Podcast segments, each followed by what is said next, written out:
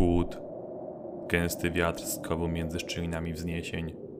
W lekkim padołku stał rozłożony obóz wojskowy. Kruk przeleciał nad palisadą, poszybował między zagrodę dla koni, a namiotami łuczników, trafiając wprost na wyższy drewniany punkt wystawnej jurty.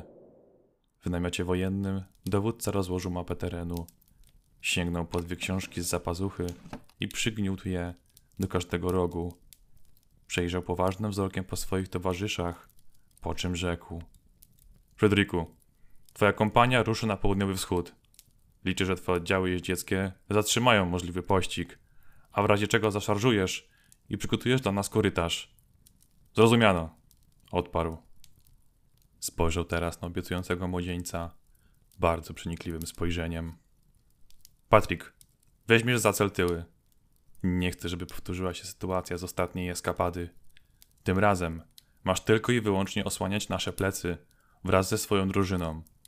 Jeśli chociaż przez moment pomyślisz o tym, aby nas wesprzeć na froncie, tym samym opuszczając gardę, obiecuję ci, że zawiśniesz. Tak, komendancie. Leopold i moja drużyna idzie na atak frontalny. Ciężkie machiny pójdą przodem, osłaniane przez tarczowników. Wezmę najlepszych piechurów z drabinami, po sześciu na stronę. Wskazał palcem na mapie zniesienie tuż przy murach. Tam postawimy łuczników oraz rozstawimy katapulty. W razie czego Patryk bierze za nie odpowiedzialność. Wyruszamy punkty dziewiąta rano. Do południa będziemy w stanie ustawić nasze jednostki, po czym wkroczymy do środka. W razie wszelkich zaskoczeń pamiętajcie o planie awaryjnym. Zrozumiano? Tak, komendancie! krzyknęli wszyscy naraz. No dobrze. To mówiąc, zerknął na ostatnią osobę w namiocie, która jeszcze się nie odezwała, ani nie dostała żadnych rozkazów. Co zaś tyczy się ciebie, Dorianie. Jesteś w naszej misji ważnym ogniwem. Będziesz strzegł tyłów razem z Patrykiem. No co? Nie patrz na mnie tak krzywo. Rozumiem, co czujesz, lecz i ty musisz zrozumieć. Komendant podszedł i przykucnął. Ona już nie jest człowiekiem. Ani ty, ani ja nie przywrócimy jej życia.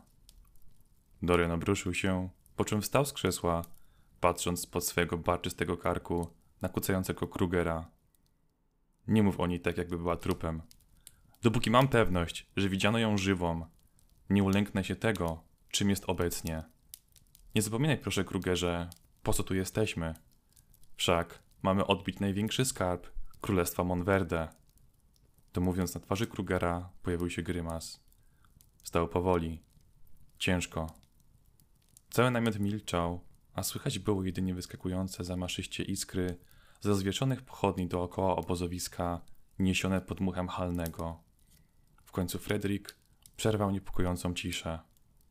No, skoro to wszystko, to wracajmy do naszych loży. Śpiący jestem, a jutro zaczynamy oblężenie. Przeciągnął się delikatnie do tyłu, po czym udał się leniwym krokiem ku wyjściu.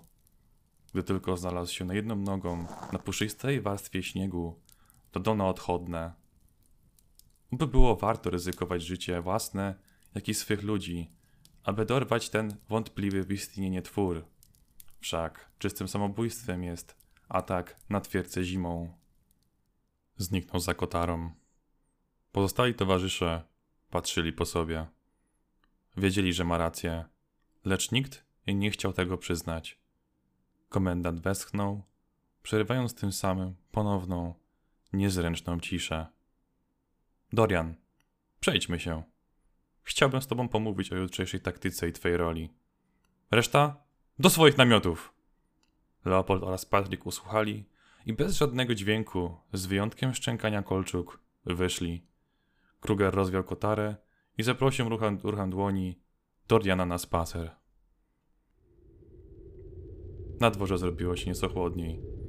Zimny wiatr przeszywał ich kolczugi oraz skórzone kurtki.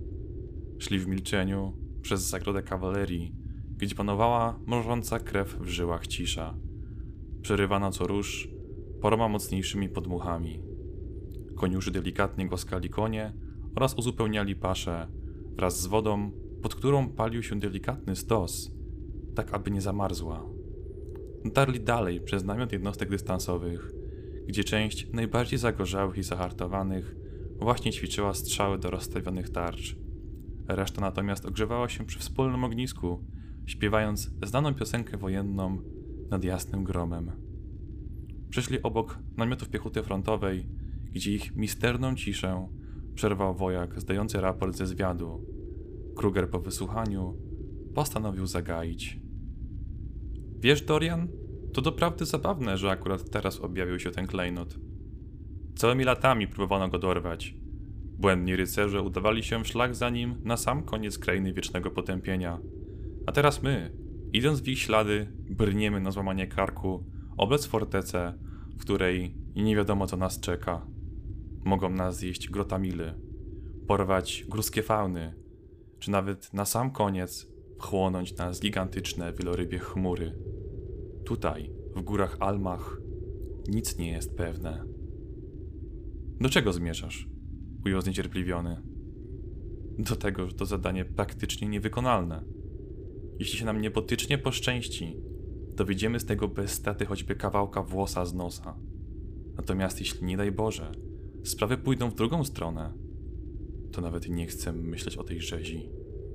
Komendant spojrzał w bok w kierunku oddalonej o parę dziesiąt kilometrów twierdzy. Wyglądała jakby wryta w sam środek wielkiej zatowaciałej ściany. Posiadała mury, za którymi było widać jedynie wystający kawałek zamrożonych budowli oraz głęboką, spowitą ciemnością pieczarę. To kiedyś było miasto wszystkich narodów, zwane Atarel, co w wolnym tłumaczeniu oznacza strażnika nadziei. Elfy sądziły, że miejsce, w którym każda rasa tego świata, która zyska równe prawa, będzie trwać po wsze czasy i zbuduje tym samym świadomość wśród reszty nacji, że każdy z nas jest tak samo warty, jako iż wszyscy jesteśmy dziećmi tego, który stworzył świat. I jak się to skończyło? Odparł. Po blisko trzech wiekach przyszła zima i została tutaj na zawsze. Twoja Weretta, zimując tutaj, nie wiedziała, że miasto upadnie, a tym samym zabierze i ją ze sobą. Teraz niektórzy wielcy podróżnicy głoszą plotki, jakoby tutaj widziano zmarłych z tegoż miasta. To mówiąc, odwrócił głowę ku granic Montverde.